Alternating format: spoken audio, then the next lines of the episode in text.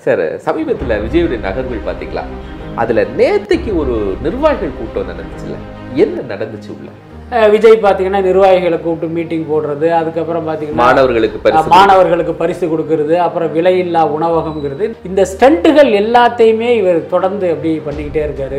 இன்னொரு பக்கம் அவங்க நிர்வாகிகளை கூப்பிட்டு அம்பேத்கர் படத்துக்கு மரியாதை பண்ணுங்கன்றாரு. அப்புறம் தொடங்கிச்சு அதுதான். தொடங்குச்சு. அதுக்கப்புறம் தீரன் சின்னமலை அப்படின்னாங்க.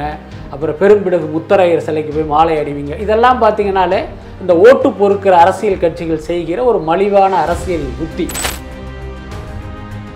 மக்களவை தேர்தலை முன்னிட்டு அரசியல் கட்சி தொடங்குவது அப்படிங்கிறது நிச்சயமா வந்து ஒரு ரிஸ்கான விஷயம் தான் ஏன்னா நான் கமல்ஹாசனை ஒரு பெரிய உதாரணமா நம்ம பார்த்தோம். மக்களவை தேர்தல் அப்படின்னாலே பார்த்தீங்கன்னா அங்க ஒரே ஒரு விஷயம் தான் அடுத்த பிரதமர் யார்? இவரா அவரா? விஜய் வந்து யாரை பிரதமர் ஆக்குறதுக்காக அந்த தேர்தலுக்கு வரப்போறாரு? அதுக்கு ஒரு முன்னோட்டமா ஆழம் பார்க்க போறாரா? அல்லது பாத்தீங்கன்னா இந்த புலிவருது மாதிரி ஏதோ ஒரு பூச்சாண்டி காட்டுகிறாரா? அப்படிங்கிற நீங்க ரஜினி மாதிரி கடைசி வரைக்கும்? நிச்சயமா அதுல மாற்றமே இல்லை. நீங்க பாத்தீங்கன்னா சினிமா நடிகர்கள் அரசியலுக்கு வர நினைக்கிற ஒவ்வொரு சினிமா நடிகர்களுமே கிட்டத்தட்ட ரஜினி மாதிரி பூச்சாண்டி காட்டுறது தான் ஒரு வேலையா பண்ணிட்டு இருப்பாங்க. அதைத்தான் விஜயும்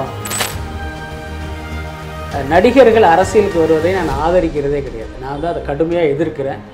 இன்னொரு கூடுதல் தகவல் என்ன அப்படின்னா சினிமாவை பொறுத்த வரைக்கும் விஜய் தான் சூப்பர் ஸ்டார் அப்படின்னு நான் சொல்கிறேன் என்ன காரணம்னா விஜயுடைய வெற்றி வசூல் அவர் வாங்குகிற சம்பளம் அந்த அடிப்படையில் இன்றைக்கு ரியல் சூப்பர் ஸ்டார் விஜய் தான் அப்படின்னு சொல்கிற தேர்தலில் போட்டியிடுவதற்கு அரசியல் கட்சி தொடங்குவதற்கு எல்லாருக்கும் உரிமை இருக்கிற மாதிரி நடிகர்களுக்கு இருக்குது ஆனால் அதற்கான தகுதி இல்லை அப்படின்னு நான் ரொம்ப அழுத்தமாக நம்புகிறேன் ஆனால் எந்த பிரச்சனைக்கும் நீங்கள் மக்களோடு நிற்காமல் திடீர்னு நான் வந்து நாட்டை ஆள போகிறேன் உங்களுக்கு நல்லது பண்ண போகிறேன் அப்படிங்கிறத எப்படி ஏற்க முடியும்?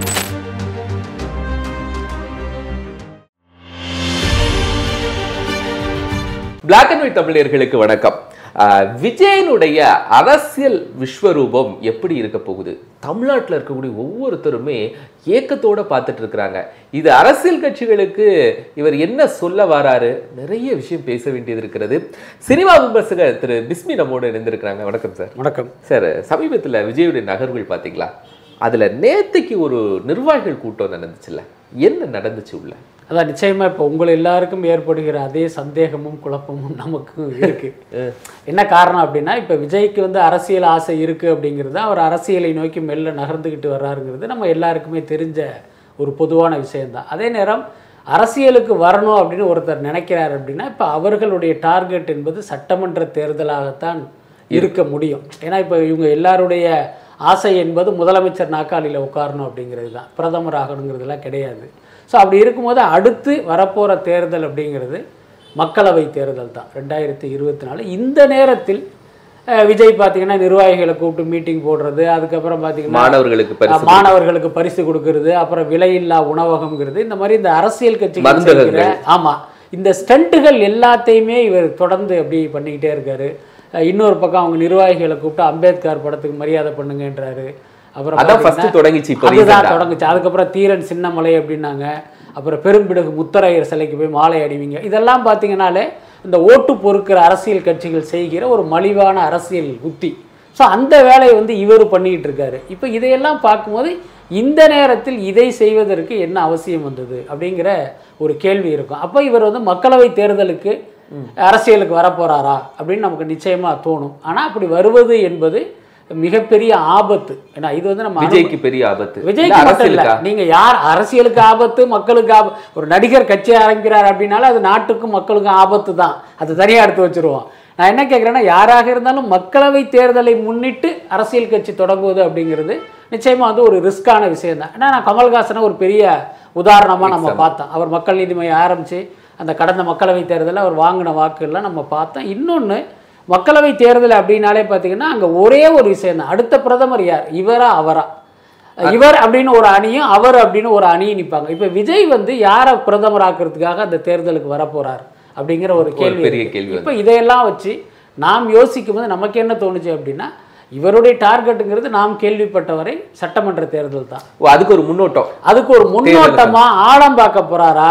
அல்லது பாத்தீங்கன்னா இந்த புலிவருது மாதிரி ஏதோ ஒரு பூச்சாண்டி காட்டுகிறாரா அப்படிங்கிற நீங்க ரஜினி மாதிரி கடைசி வரைக்கும்? நிச்சயமா அதுல மாற்றமே இல்லை. நீங்க பாத்தீங்கன்னா சினிமா நடிகர்கள் அரசியலுக்கு வர நினைக்கிற ஒவ்வொரு சினிமா நடிகர்களுமே கிட்டத்தட்ட ரஜினி மாதிரி பூச்சாண்டி காட்டுறது தான் ஒரு வேலையாக பண்ணிகிட்டு இருப்பாங்க. அதைத்தான் விஜயும் பண்ணிக்கிட்டு இருக்காரு. அதனால் இப்போதைக்கு இவருடைய அந்த அரசியல் நகர்வு வந்து கொஞ்சம் வேகம் எடுத்திருக்கிறது நம்ம நிச்சயமாக மறுக்க முடியாது. பிஸ்மி சார் நீங்க லாங் பேக்கா நீங்க சினிமா துறையை பாக்குறதுனால அப்படி என்ன சினிமா நடிகர்கள் பூச்சாண்டி காட்டினாங்க? சிவாஜி கட்சி ஆரம்பிச்சாரு டி ஆர் ராஜேந்தர் கட்சி ஆரம்பிச்சாரு எஸ் எஸ் எல்லா எல்லாருமே கட்சி ஆரம்பிச்சாங்கல்ல ஆரம்பிச்சிட்டாங்க. ஆனால் ரஜினி போன்றவர்கள் வந்து ஆரம்பிக்க போறேன்னு சொல்லி எத்தனை வருஷம் பில்டப் கொடுத்தாங்க. ஆமா. ஏன்னா கடைசியில் அவங்கள ஆரம்பிக்கவே இல்லை. ஒரு கட்டத்தில் என்ன பண்ணாருன்னா நான் படத்தில் பேசின வசனம்லாம் டைரக்டர் எழுதி கொடுத்தது. அதை எதுக்கு நீங்கள் சீரியஸாக எடுத்துக்கிட்டீங்கன்னு பாலை வந்து ரசிகர்கள் பக்கமே திருப்பி விட்டார் ரஜினி. நம்ம அதையெல்லாம் பார்த்தோம். நீங்க. ஆனால் கடைசியில் பார்த்தீங்கன்னா இவருடைய ஒவ்வொரு படத்துலையுமே க்ளோஸ் அப்பில் பஞ்ச் டைலாக் பேசுவாங்க. அப்போ ரசிகன் என்ன நினைப்பான் அடடா தலைவர் நாளை காலையில் கட்சி ஆரம்பிக்க போறாருங்கிற மனநிலைக்கு அவன் வந்துருவான். அவனை வந்து அந்த மாதிரி உசுப்பேத்தி உசுப்பேத்தி அந்த அவங்கள வெறியேற்றி அதை வந்து தங்களுடைய படங்களுடைய வெற்றிக்கு பயன்படுத்திட்டு கடைசியில் பார்த்தீங்கன்னா இல்லை இல்லை நான் வரல அப்படின்னு ஒதுங்கினாரு. கிட்டத்தட்ட அந்த வேலையை தான் விஜய் பார்த்துக்கிட்டு இருக்காரு.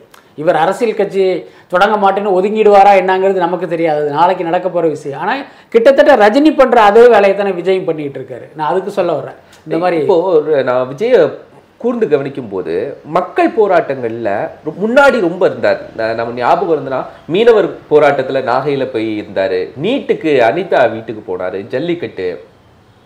பட் சமீபத்துல ரொம்ப சைலண்டா இருந்தார். பட் இப்போ ஏன் விஸ்வரூபம் எடுக்கிறாரு? நடிகர்கள் அரசியலுக்கு வருவதை நான் ஆதரிக்கிறதே கிடையாது. நான் வந்து அதை கடுமையாக எதிர்க்கிறேன். இன்னொரு கூடுதல் தகவல் என்ன அப்படின்னா சினிமாவை பொறுத்த வரைக்கும் விஜய் தான் சூப்பர் ஸ்டார் அப்படின்னு நான் சொல்கிறேன் என்ன காரணம்னா விஜயுடைய வெற்றி வசூல் அவர் வாங்குற சம்பளம் அந்த அடிப்படையில் இன்றைக்கு ரியல் சூப்பர் ஸ்டார் விஜய் தான் அப்படின்னு சொல்கிற அதே நேரம் விஜய் அரசியலுக்கு வர்றதை நான் கடுமையாக எதுக்குறேன் என்னன்னா என்னுடைய கருத்தியல் படி நடிகர்கள் நாடாளக்கூடாதுன்னு நான் நினைக்கிறேன். தேர்தலில் போட்டியிடுவதற்கு அரசியல் கட்சி தொடங்குவதற்கு எல்லாருக்கும் உரிமை இருக்கிற மாதிரி நடிகர்களுக்கு இருக்குது ஆனால் அதற்கான தகுதி இல்லை அப்படின்னு நான் ரொம்ப அழுத்தமாக நம்புகிறேன் என்ன தகுதி அப்படின்னா நீங்கள் என்னன்னு கேட்டிங்கன்னா சினிமாவில் இது வரைக்கும் காட்டுறது எல்லாமே பார்த்தீங்கன்னா உங்களுடைய பொய்முகம். அது வந்து ஒரு முகமூடி. ஒரு படத்தில் பார்த்தீங்கன்னா இப்போ விஜயை எடுத்துக்கிட்டோம் அப்படின்னா படத்தில் வந்து ஒரு கூலி தொழிலாளியா ஒரு சுமை தூக்கும் தொழிலாளியா நடிக்கிறார் அப்படின்னா அவர் நிஜத்தில் சுமை தூக்கும் தொழிலாளி கிடையாது.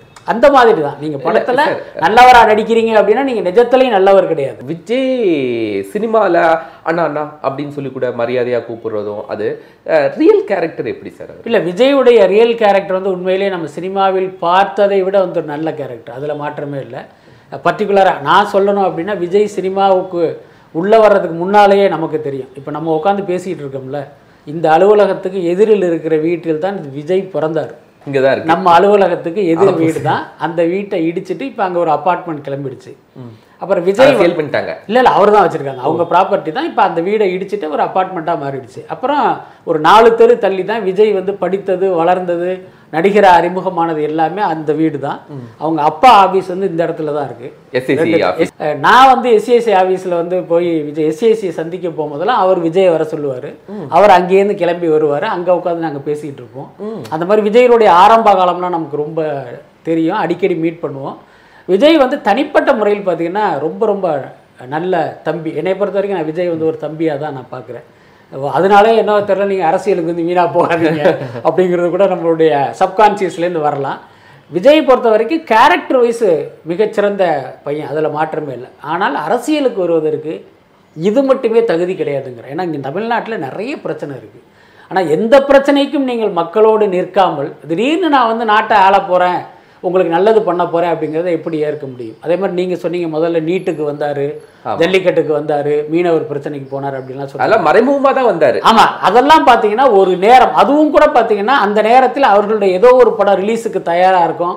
அடுத்த வாரம் ரிலீஸு அடுத்த மாதம் ரிலீஸுங்கிற மாதிரியான கட்டத்தில் இங்கே வருவாங்க. என்னன்னா இதை எல்லாத்தையுமே அவர்களுடைய படங்களுக்கான ப்ரொமோஷனாக அவங்க பயன்படுத்துகிறாங்க உதாரணமாக விஜய் பார்த்தீங்கன்னா அவருடைய ஆடியோ லான்ச்சில் போய் அரசியல் பேசுவார். பயங்கரமாக பார்த்தீங்கன்னா அன்றைக்கி தொலைக்காட்சி விவாதங்கள்லேயே அதுதான் பொறி பறக்கும். படம் ரிலீஸ் ஆனதுக்கப்புறம் அதுக்கப்புறம் இங்கே என்ன குண்டு வெடிச்சாலும் அவர் கண்டுக்கவே மாட்டார். அவர் வேலையை பார்த்துட்டு போயிட்டே இருப்பார். ஸோ இது வந்து ரொம்ப நமக்கு வந்து நெருடலாக இருக்குது ரொம்ப தப்பாக இருக்குது இப்போ உதாரணத்துக்கு இப்போ சமீபத்தில் பார்த்தீங்கன்னா அந்த மாணவர்களுக்கு வந்து ஒரு உதவித்தொகை கொடுத்தாருல. நான் என்ன கேட்குறேன் அப்படின்னா இப்போ சூர்யா இருக்கார்ல அவர் கிட்டத்தட்ட பார்த்தீங்கன்னா ஐநூறு மாணவ மாணவிகளுக்கு மாதந்தோறும் தோறும் உதவித்தொகை கொடுத்துக்கிட்டு இருக்காரு நடிகர் சூர்யா. நடிகர் சூர்யா. கிட்டத்தட்ட அஞ்சு கோடி ரூபாய்க்கு மேலேங்கிற மாதிரி அவங்க சொல்கிறாங்க ஒரு கணக்கு. ஆனால் அவர் என்றைக்குமே ஒரு திருமண மண்டபத்தை பிடிச்சோ இல்லை வேற ஒரு இடத்த பிடிச்சோ இந்த மாதிரிலாம் அலப்பறை பண்ணதே கிடையாது. ஆனால் விஜய் ஒரு இடத்த பிடிச்சி அங்கே பார்த்தீங்கன்னா எல்லாரையும் வர வச்சு இத்தனைக்கும் அவர் கொடுத்தது வெறும் ஐந்தாயிரம் ரூபாய் தான். அதுவும் கூட நல்ல விஷயம் தான். ஏன்னா இப்போ வந்து ஒரு மாணவர்களுக்கு ஒரு உதவித்தொகை கொடுக்கும்போது அதை வாங்கியவனுக்கும் அது ஒரு பெரிய உத்வேகத்தை கொடுக்கும். விஜய் கையாலே நம்ம பரிசு வாங்கிட்டோம். அடுத்ததுல இன்னும் கிளப்பணும். பட்டையை கிளப்பணும்னு அவன் நினைப்பான். அதை ஓரிரு மார்க்கில் தவற விட்டவன் பார்த்தீங்கன்னா அடுத்த முறை நம்ம விஜய்கிட்ட வாங்கணும்னு அவன் நினைப்பான். இதான் ஸோ உங்களுடைய செயல் வந்து பாராட்டுக்குரியது தான். ஆனால் உங்கள் நோக்கம்? நான் என்ன கேட்குறேன் நீங்கள் மாவட்ட அளவிலோ என்ன அந்த மாதிரி நீங்கள் செலக்ட் பண்ணாமல் தொகுதி வாரியாக நீங்கள் செலக்ட் பண்ணும்போதே தெரியுது இது ஒரு அரசியல். ஒரு அரசியல் கணக்கு போட்டு நீங்கள் பண்ணுறீங்க அப்படின்ட்டு. அது அதே விழாவிலே இவர் சொல்கிறாரு உங்கள் அப்பா அம்மாவெல்லாம் ஓட்டுக்கு பணம் வாங்கினா ஒத்துக்காதீங்க.